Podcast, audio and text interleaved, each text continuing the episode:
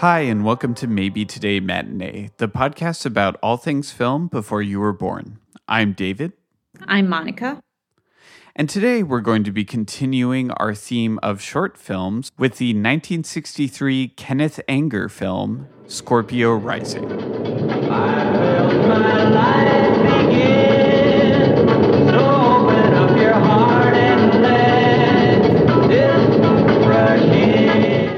A young man pulls the cover off a motorcycle. He cleans different pieces of the bike, detached and laid out on the garage floor. The camera pans over to see a pair of leather boots, provocatively discarded. Elsewhere, another man works on his bike, being observed by a kitschy, Halloween esque Grim Reaper figurine. A quick cut sequence of men getting dressed in jeans and leather biker gear, set to Bobby Vinton's Blue Velvet. A blond man lays on his bed reading the funny pages in the newspaper. Behind him, photos on the wall James Dean, Marlon Brando, a skull. This man gets up, dresses himself to go out, and snorts a bump of cocaine. A group of men are roughhousing outside a church. The blond man stands inside near the altar, yelling and brandishing a gun. A motorcycle race somewhere happens. All this imagery is set to a collection of 60s pop songs and interspersed with images of Jesus Christ and Nazi symbols, swastikas, iron crosses. So, that, in so many words, is roughly what happens in this film. This is somewhat akin to an earlier film we did, Heaven and Earth Magic by Harry Everett Smith, in that there does appear to be a narrative element. You can watch it and construct a narrative out of the images that occur on screen. But you get the one gets the the distinct impression that the idea is is kind of a, a visual poem, a, a sort of uh, collage work, as it were. So all that all that being said, Monica, I'm I'm wondering what your first impression of this was. I see why you draw the the parallel with Harry Everett Smith's movie, although this one I think has a lot more of a plot that you can follow. Sure. Um, but that aside, I think the thing that struck me most about this movie was the great music in the background, which I know you're going to talk about a lot more later. Oh, isn't I mean just as a as a like non-analytical aside, isn't the music here wonderful? Right, right. You just like turn it on and like hang out, and it's there's your soundtrack. right. I'm trying to remember if I saw this or or David Lynch's Blue Velvet first, but I think this was the first time I heard uh, Bobby Vinton's version of that song, and I love it. It is so pretty. Well, let's get right into it with the director, Kenneth Anger, who is a bit of a cult figure uh, certainly extraordinarily well known in the film community. One of the bigger historical facts about him was he was actually one of the first openly gay filmmakers. Uh, I, I was unable to find enough information to directly say that he was the first, but he was certainly one of the earliest openly gay filmmakers who also uh, tackled the issue of, of sexuality and gayness in his films, right? This was incredibly rare at this period. So a lot of his work deals really heavily with kind of the surreal as well as elements of the occult and homoeroticism, which I think we get a little bit of all three here. I did want to talk first about his uh, oldest existing film called Fireworks. By his account, he has been making films since I, I think he said since he was about 10. Uh, so there are several uh, several that he did before this, but they've all been lost. We're not really sure what happened to them. But Fireworks was actually a pretty pretty controversial piece. So a quick primer on this film. It's essentially a homoerotic dream come nightmare. Again, like with Scorpio Rising, there there's a lot of kind of the surreal and dream logic, uh, but it is very very kind of definitively steeped in homoeroticism.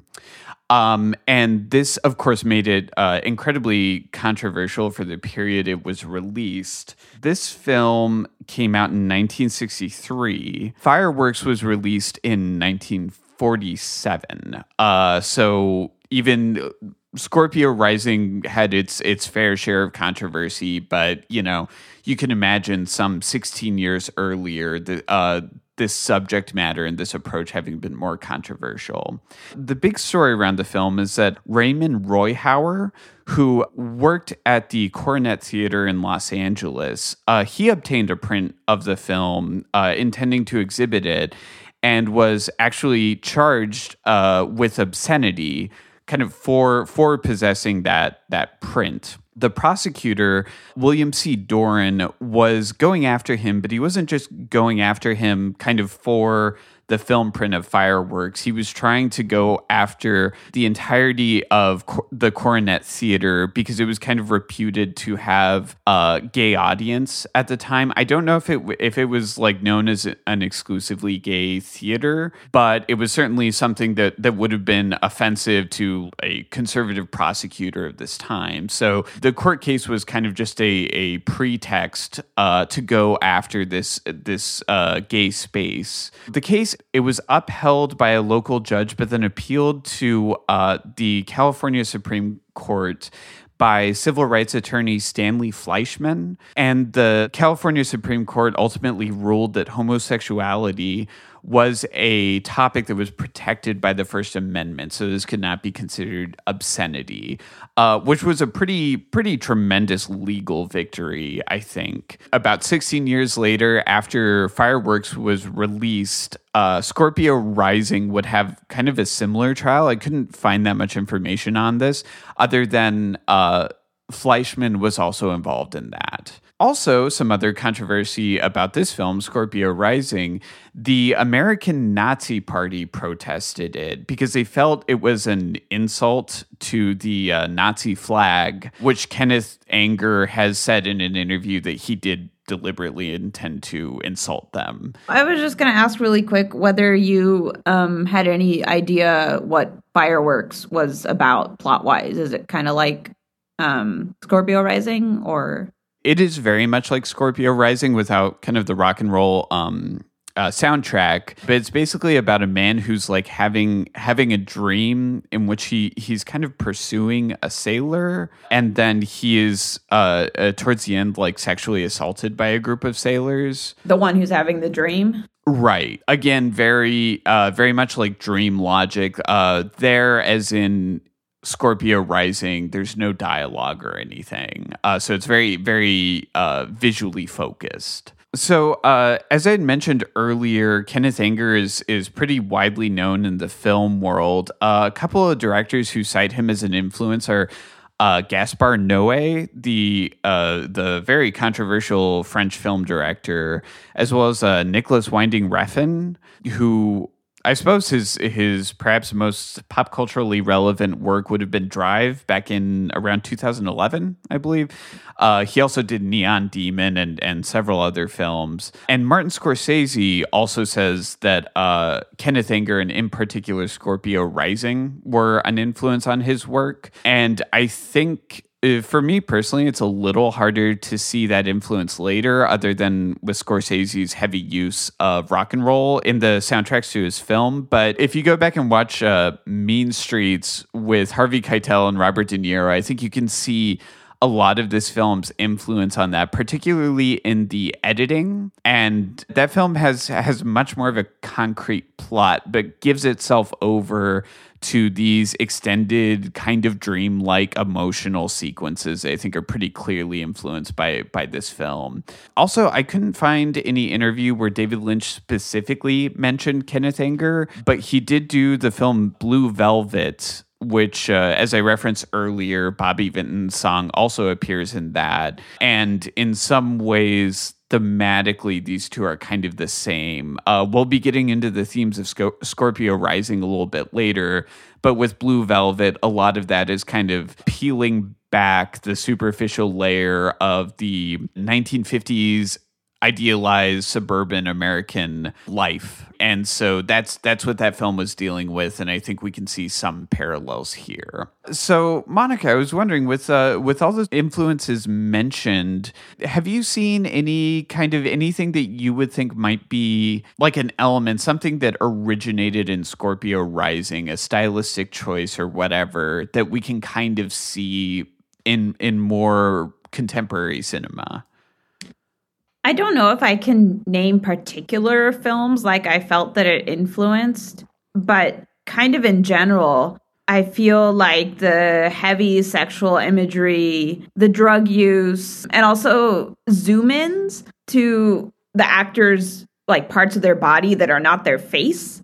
I don't feel like that kind of material was common prior to this movie. And I'm not saying that this movie instigated like filming that kind of material, but but just that just seems so much com uh, so much more common in later films that we see, or certainly films that we watch today. So last month we had watched The Man with the Golden Arm, and it's apparent that Frank Sinatra's character is addicted to a drug, although we don't, we're not explicitly told what kind of drug, and you can't, you can tell that he's going to take a drug, but you can't actually see him injecting himself, right? Right. Right. Okay. So so it's you know what's happening, but it's not explicitly seen. Whereas I feel like in this movie and obviously later ones, it can be it's more commonly explicitly depicted. Right. I think your your point about the kind of close-ups of parts of people's body that are not their faces uh, I think you're, you're totally right. So many of the other films we've covered, uh, just kind of in general, uh, but certainly the ones we've covered before around 1960 or so, this was not like you would not see this kind of thing. Even in um, Psycho, which we covered a couple episodes ago, uh, which ran it, you know, kind of ran afoul of the production code, and there was a lot of discussion over its like sexuality and the violence. Uh, even there, I don't think we got as much kind of lingering on the physical form of the actors. Right, because in general, why do you zoom in on a part of somebody's body that's not their face? In general, either it's something sexual or they got hurt. There's some kind of violence, right? And both of those things were considered taboo. Right.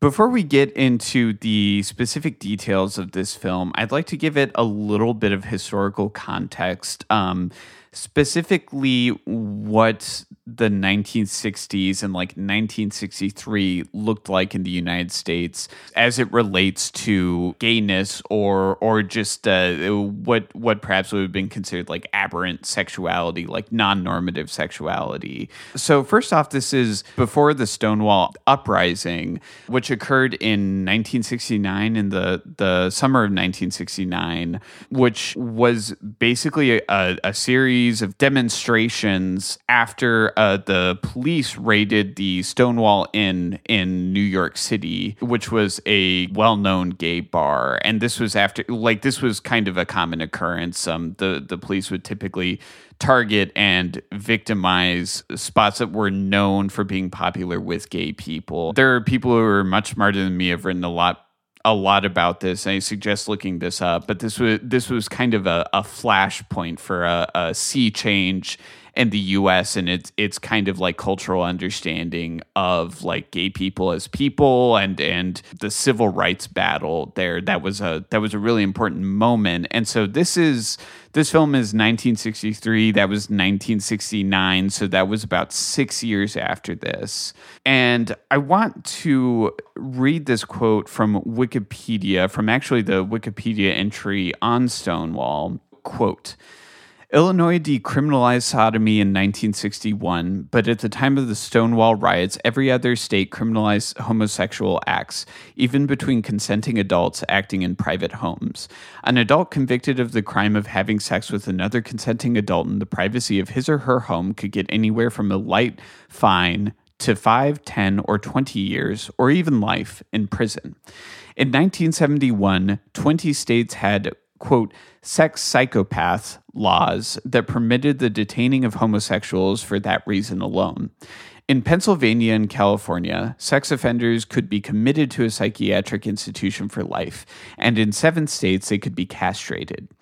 Through the 1950s and 1960s, castration, emetics, hypnosis, electroshock therapy, and lobotomies were used by psychiatrists to try and cure homosexuals. Um, so I just wanted to read that really quick to just give a broad view and say, like, I don't, you know, I don't want to in any way imply that like the battle is over and everything, everything in the United States is fine for gay people. Far from it. But I do want to contextualize this particular moment and specifically how radical uh, Kenneth Anger making films that were homo- homoerotic, how radical that choice was. I am a, a cishet man, so I'm not speaking from kind of personal experience, but I guess I, I guess we're going to talk a little bit about kind of what we've seen in changes in in like how films talk about LGBTQ writ large. Well, okay, for me too. I can't I can't speak from personal experience. And also, I'm sorry, I always reference this show on this podcast, but it's again, it's always on TV. But um, okay, so I was born in 1986, and talking about how not normative sexuality gets depicted in films, I I I think of like um, Sex in the City, okay, which started, which is a TV show, of course, that started in 1998, but it's still really popular and it gets shown a lot on basic cable. And, you know, a lot of people like that show.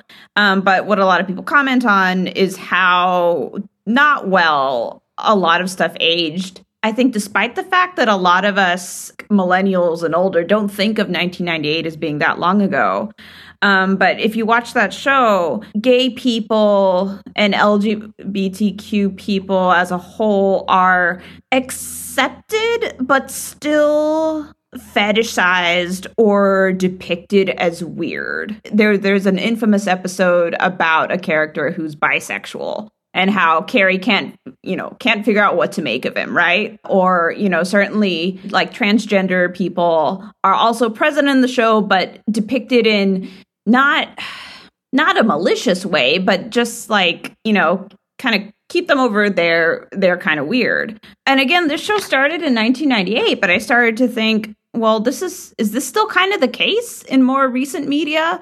honestly, I don't really know because I don't feel like I watch a lot of super recent films and TV. Do you have any insight into that? Well, I think it really depends on how we define representation and what we think is kind of a victory or loss. I think about the comedies of kind of the the mid 2000s, right? So a lot of the the Steve Carell comedies, so The Office and 40 Year Old Virgin. There is one particular scene in 40 Year Old Virgin in which Seth Rogen and Paul Rudd are sitting playing video games and kind of just trading barbs with each other about how like the other one is gay because X, Y, or Z. And I remember that scene actually being kind of complimented uh, by the Roger Ebert review of the film because his argument was, "Oh, well, this is this is a kind of progress because most of the jokes are that like, oh, that doesn't that has nothing to do with being gay, right? Like that's kind of an absurd point. And so this is the kind of comedy that was coming out that like that as well as The Office known very much for its like depictions of homophobia, racism, sexism, etc. with this kind of like John Krasinski looking at the camera and mugging where we're all kind of in on the oh isn't that you know aren't these characters ridiculous and i don't think that's really something i've seen anymore I don't want to be too complimentary about us because I think we're still we're still very much a train wreck as far as LGBTQ representation, but we do seem to have passed this point where we think that presenting homophobia or transphobia with kind of a knowing smirk is somehow progressive or somehow positive when so frequently it's you're just regurgitating stereotypes, you're regurgitating tropes, you're not building anything. Uh, so I think that's kind of the biggest shift I've seen. Again, as someone who is cishet, I can't I can't claim kind of any any kind of authority or expertise. I do I feel like I have noticed that personally. Well, I was thinking the other kind of cultural touchstone I thought of was uh, Brokeback Mountain, which I believe came out in 2006. And that was very lauded for its depiction of the relationship between um, two men, Heath Ledger and Jake Gyllenhaal. Okay, I saw that a long, long time ago, so perhaps I would think differently of it if I saw it now. I remember when I watched it thinking their relationship was presented as super sexualized and like it was missing an emotional element it was certainly like a step above a lot of other media, but that was another issue. And also, you know, the two actors pl- playing those characters are straight. They they both did go on pretty pretty soon after to do very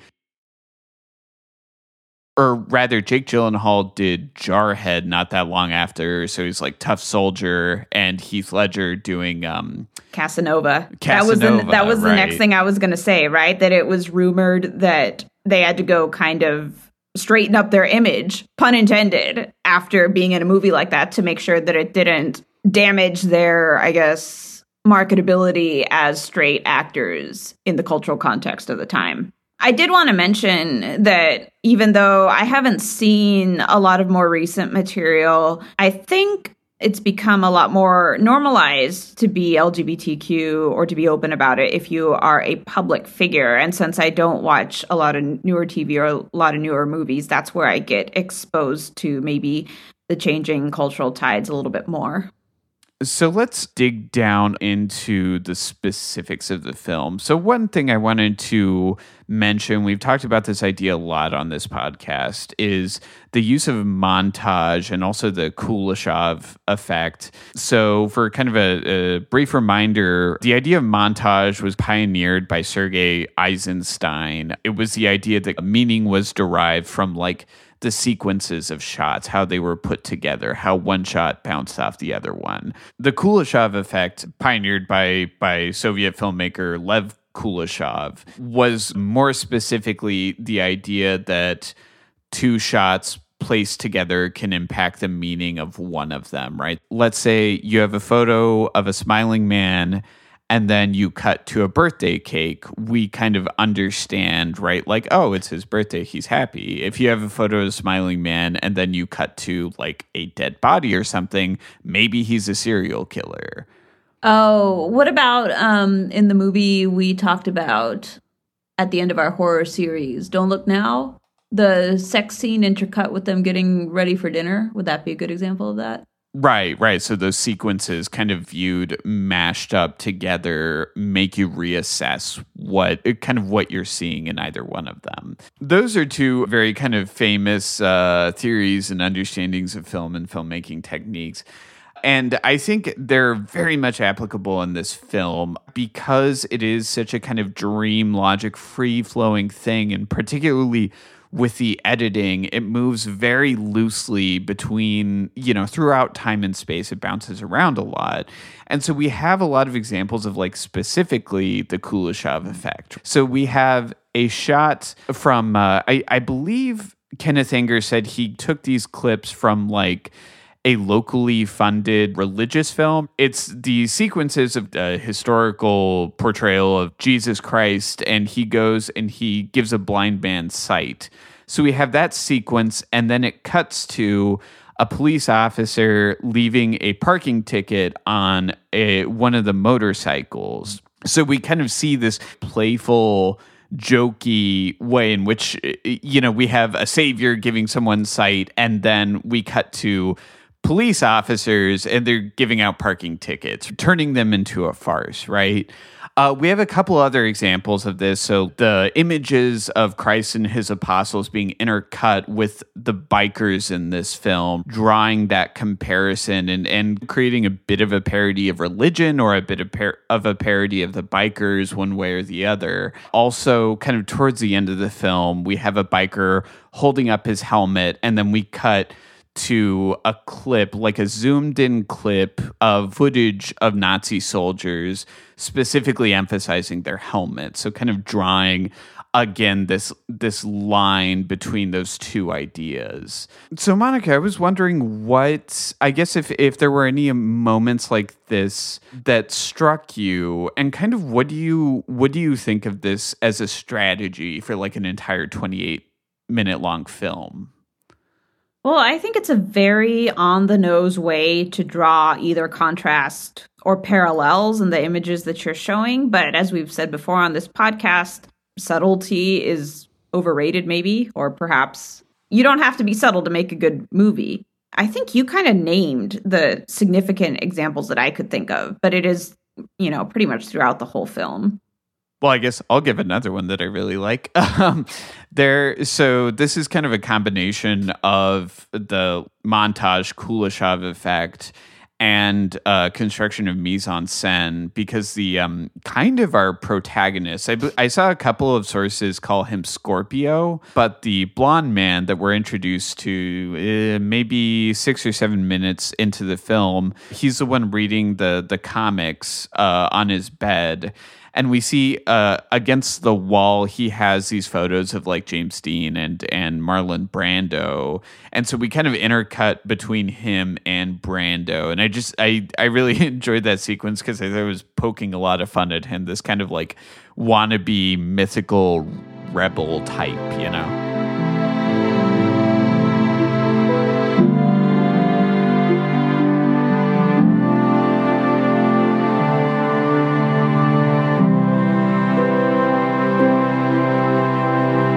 So, next up, I'd like to talk a little bit about the music, which might be the most defining, most resonant el- element of this film. Like I mentioned earlier, this influenced uh, Martin Scorsese's filmmaking, and he's uh, a director, if you're familiar with his work, who taps really heavily into into 60s and 70s rock and roll and I think we can see those threads here. One of the more interesting elements about this film is that the soundtrack essentially serves the role of all the sound design in the film. So there's no dialogue, there's no real diegetic audio. We just have this sequence of 60s pop songs. And I think that that makes for a very interesting viewing and it also makes these songs uh, uh, very important when we're talking about and analyzing the film. So, first off, uh, wanted to say that this is actually one of the earliest examples of a film using rock and roll slash like pop music as its soundtrack. Before this, again, with a lot of the other films we've covered, most film music was scores that were composed with, you know, a lot of string sections, or like we talked about with The Man with the Golden Arm, like kind of a big band jazz feel and this is all just you know like songs essentially ripped off the radio. So kind of in acquiring these songs and putting them on the soundtrack this was already a, a very radical act in terms of, of film technique. I did want to talk about a, a couple of moments in which the music kind of serves as a, as almost a narrator. In the absence of a of a traditional narrator, we have these songs and like their lyrics wind up serving some of some of that function. For example, we have Bobby Vinton's Blue Velvet, as I had mentioned earlier, and this plays over a sequence of the the men, the bikers, getting dressed up in specifically denim and leather, right? So these materials that are very coarse and and kind of you know like tough guy wear etc which is which is kind of the polar opposite of what we think of when we're thinking velvet. It made me so crazy.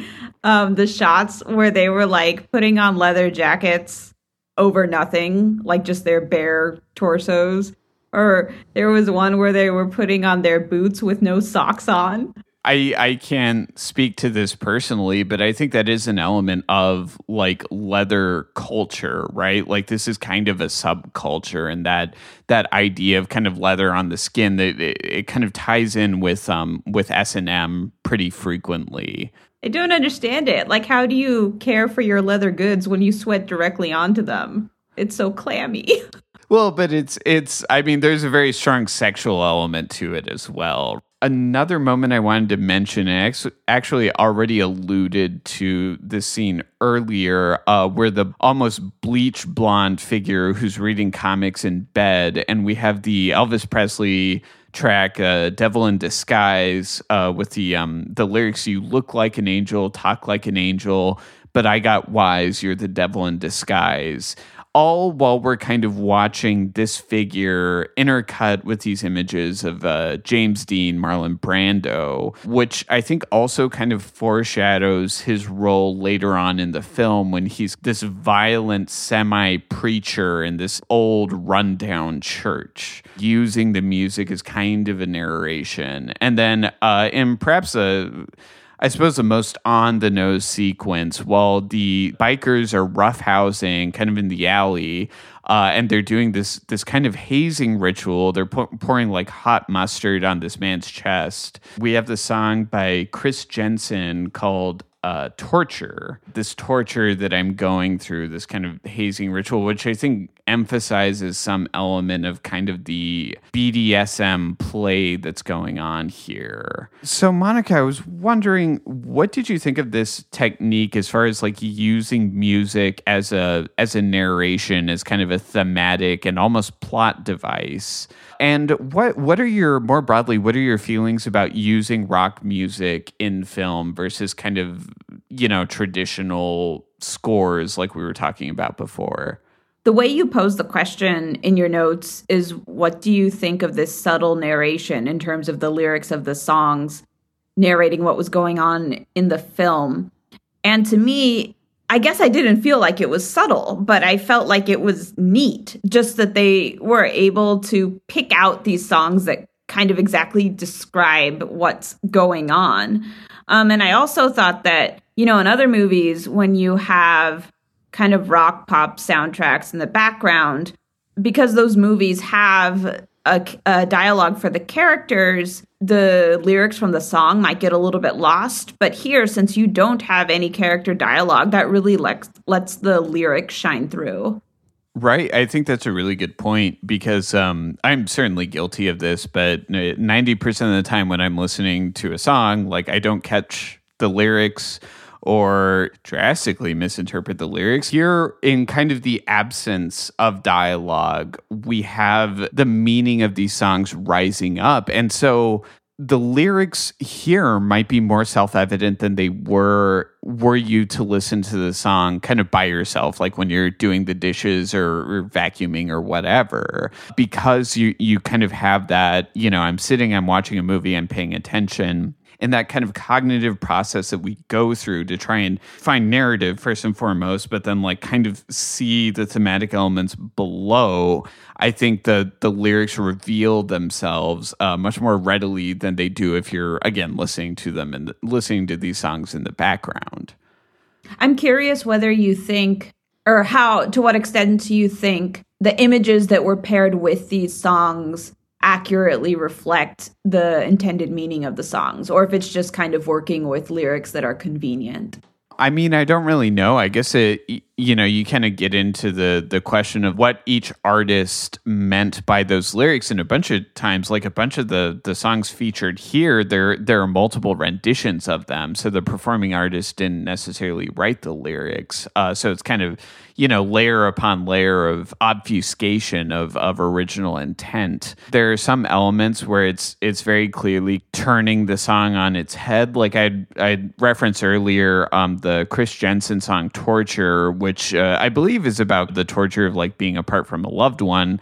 Correct me if i'm wrong. And then here we pair it with kind of i don't want to say the literal act of torture because it's more kind of ritualized and you know it's it's not kind of as we normally understand to- torture but that very clearly is kind of using its meaning and turning its on it turning it on its head.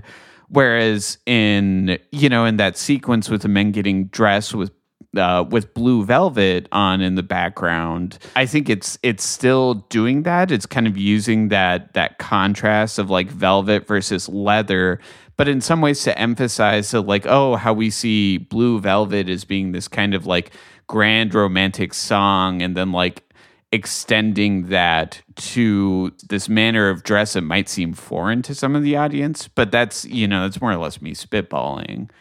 Next up i'd like to talk about the themes and kind of other interpretations of this work. There's a really great article by Rachel Moore called Cultural Bol- Bolshevism at Capital's Late Night Show, Scorpio Rising. Uh, and that appeared in Afterall, a journal of art, context, and inquiry.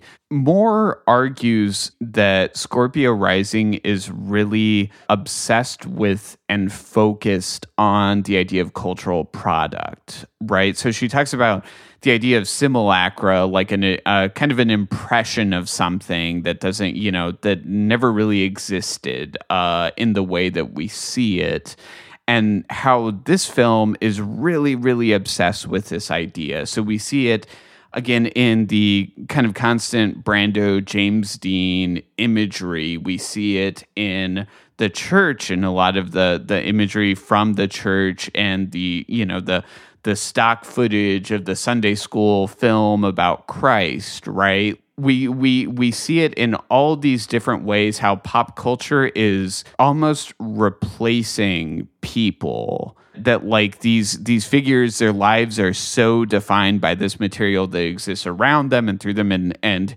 even within the context of the soundtrack right like the idea that that pop music and i think this is something that came up uh more later after you know kind of the 50s and 60s but the idea that pop music is something that is kind of a disposable product this this element of capitalism and that surrounding them right? So that's like a little bit of what moore was talking about in that article. I would i would highly recommend if you watch this movie i would recommend checking out that article if you get the chance. Another uh, kind of statement that i thought was especially interesting was kenneth anger his quote about the making of this film was that it was essentially quote a death mirror held up to american culture Thanatos and chrome, black leather, and bursting jeans, which in some ways supports Moore's idea that like there's kind of an absence of, of humanity and there's a general sense of degradation because product has taken like so much of a role in this film and is so kind of on the front, right? Front and center are pop culture images. But then this is also kind of contradicted by the article Scorpio Rising by Jeremy Carr, which appears in Senses of Cinema. And I did have some difficulty finding other information on this because I think, although Kenneth Anger is certainly more of an open figure than, than someone like David Lynch, who is very tight lipped about the meaning of his films, it's still quite difficult to find out kind of exact information on the production of some of his work the point that Carr makes in his article is that essentially the film is somewhat akin to to docudrama. That a lot of the figures being filmed, they were being filmed kind of in their own private spaces. So in the synopsis, I alluded to the man who's working on his motorcycle and there's kind of the the grim reaper who's looking over him according to the Carr article that was a natural element of that space, right? That man owned that figurine. That's kind of how he had his garage. And he argued that like a lot of the film was like that, right? That the, these were kind of things that were happening, and Kenneth Anger was approaching in, in kind of a documentary style, which I think in, in some ways kind of conflicts with, again, the Moore article and the idea that it it's so specifically deliberate uh, a commentary on kind of culture the culture of consumerism. So, Monica, I guess broadly speaking, I was wondering what your take on the film was and how useful is an academic impression of a film like this? When I saw your question here in the notes, I wondered how specifically we were supposed to understand the messaging in the film. And I wondered if I was the intended audience. So when I watch movies for the podcast, I don't read ahead about them other than just a basic what's this about. Um, I don't read any analysis or anything. So I just go in and watch. And without really reading ahead, when I saw this movie, I could understand the framing of gay men as rebels and that made sense to me. But the Nazi stuff lost me a bit. And I felt like I might need the academic interpretation in order to understand better, which I don't know what that says about the film other than maybe I just don't didn't understand enough about the context going into it to understand it or that like I kind of said I just wasn't the intended audience. Well, I guess to to speak a little bit on my personal relationship um, with the film, so I've seen it a few times before, but this is the first time they've really done any kind of investigative work into like its significance, how it was produced, uh, you know, Kenneth Anger interviews with him, et cetera, et cetera. I was a little bit apprehensive going into it because I think I liked it so much because I liked it as this kind of visual poem, as this thing that like there again certain elements right the blue velvet over the men getting dressed that i think are pretty obvious the that immediate what what that immediate sentence is what the immediate statement by anger is in that moment but kind of the more broad context i didn't really have a sense of and I really kind of liked it that way. And I think there are a lot of films that I see that like I like on this kind of gut emotional level the experience of viewing it that I don't necessarily understand in an academic sense. But since, you know, we're we're coming on here and we're talking about it, I think we kind of have the responsibility to dig into that a little bit. Uh, to your point about like the Nazi imagery, I think this is something that's very interesting and troubling. My read of the film after watching it this time, like you, I don't do any research into our films before we watch them other than like basic acquisition if I happen to see a brief synopsis or whatever. So my read this time was generally a matter of tone, right? So we have this kind of rising action of all the men getting, you know, getting dressed up, getting ready, working on their motorcycles, right? Engaging in the, in this this activity that's like largely excitement. During that sequence, we see one of the men put on a leather cap, which I don't believe specifically had any Nazi insignia on it but was like kind of close enough in appearance that you you know it sticks out and like well what's you know what's going on here? But the rising action continues and then we get to the point after i suppose scorpio the blonde man does cocaine and then he leaves and goes and we have the sequence of the men uh, roughhousing outside doing their their kind of almost initiation ceremony. And that's intercut with scorpio at the head of the church and that's also intercut with a motorcycle race. I think at that point, the cuts start coming a lot faster. Earlier in the film, we kind of have these longer shots, longer loving shots of motorcycle parts and like this whole, you know, again, kind of the ceremony of the dress and the machinery and everything. And later in the film, we start getting quicker shots. And I, I feel like it, not unlike fireworks, kind of marks this transition into a nightmare. All of the Nazi imagery, perhaps almost all of the Nazi imagery, occurs in the latter half of the film.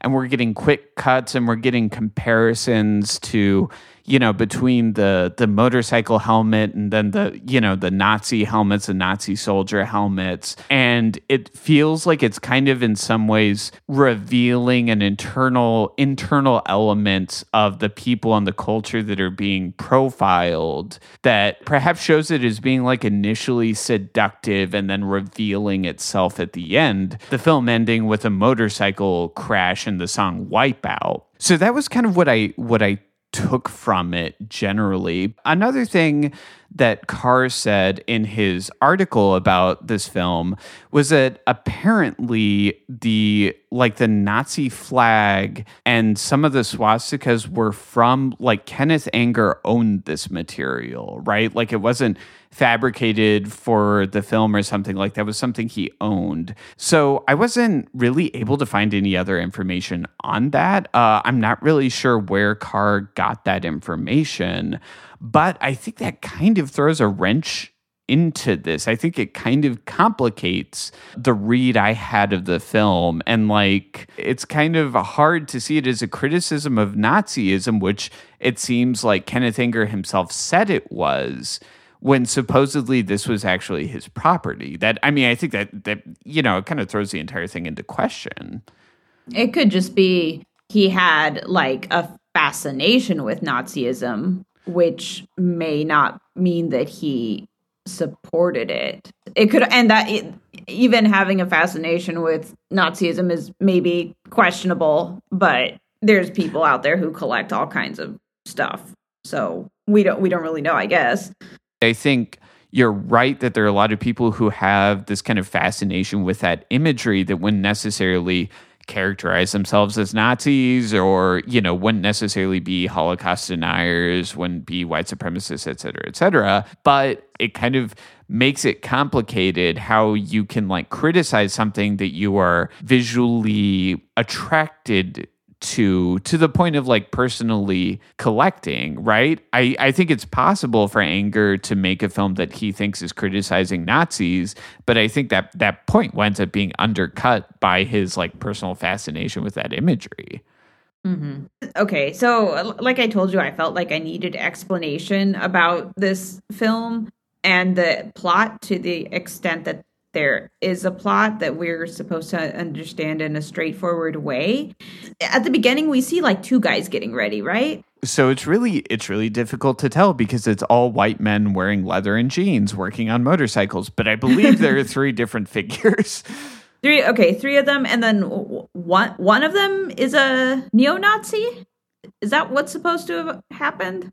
again it's it's hard because it's like there is a plot but it's not overly concerned with drawing those specific lines for you i think the blonde one who i i believe is the kind of the titular scorpio i think the idea is that like he's the nazi right? Or rather at least he is the the kind of like active politically vocal nazi. Okay this is the kind of nuts and bolts stuff that I was getting hung up on where if I were just as you were mentioning earlier, just watching the movie to kind of experience it, I could have just let it go and been like, oh, that's interesting. And I got this and this little tidbits from it. The music was great. The end. But when I have to sit down and talk about it, I start getting concerned like, well, what really happened? Right. I don't I don't really know how to analyze this. And and then if we're not supposed to understand even what explicitly went on, what can I even say about it, you know? Right, right. Well, it is. Um, I think this film in particular is very difficult because, uh, unlike Heaven and Earth Magic, and this is, I'm going to kind of keep referring to Heaven and Earth Magic because I think that's that's kind of an excellent example of, of thoroughly art house material. Unlike that, this film very much had a plot. It's just only very loosely alluded to, but we can have that that sense of forward momentum like you were talking about. What complicates it, this is my first time seeing it in probably 8 or 9 years. I've changed a lot since then. The world has changed a lot since then. The US has changed a lot since then. And so I think it, it's harder to to kind of accept this again as that like visual poetry tone poem like abstraction when it engages with symbolism that means very specific very hateful very violent things and i don't if i were put on the spot i wouldn't say like oh, this is clearly a pro Nazi film. It doesn't appear to be that way. But I think that that does kind of push me to think like, well, I want to kind of understand exactly what it's saying about this this like horrible, horrible thing, you know? Well, and not to I mean, I don't mean to state the obvious, but I guess Nazis were not fans of gay people. Like they threw them in the camps and stuff. So I think knowing that kind of messed up my whole processing of the film because I was like, well, automatically that must mean there must be an anti Nazi message in here. So to look at it another way and be like, well, maybe there wasn't, maybe it was neutral on Nazism, then it's kind of like I don't know what to make of it.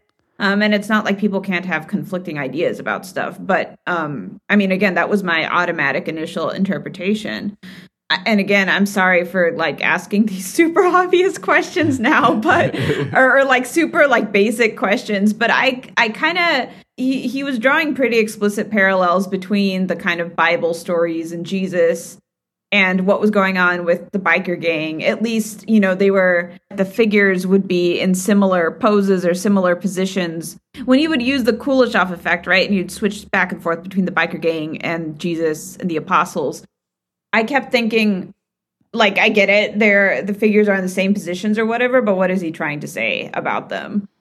Well, so I, I think this is something that we see frequently. So, like the the surrealists, Dali and and Buñuel played around a lot with like Catholic imagery, and so I think there's some of that going on here.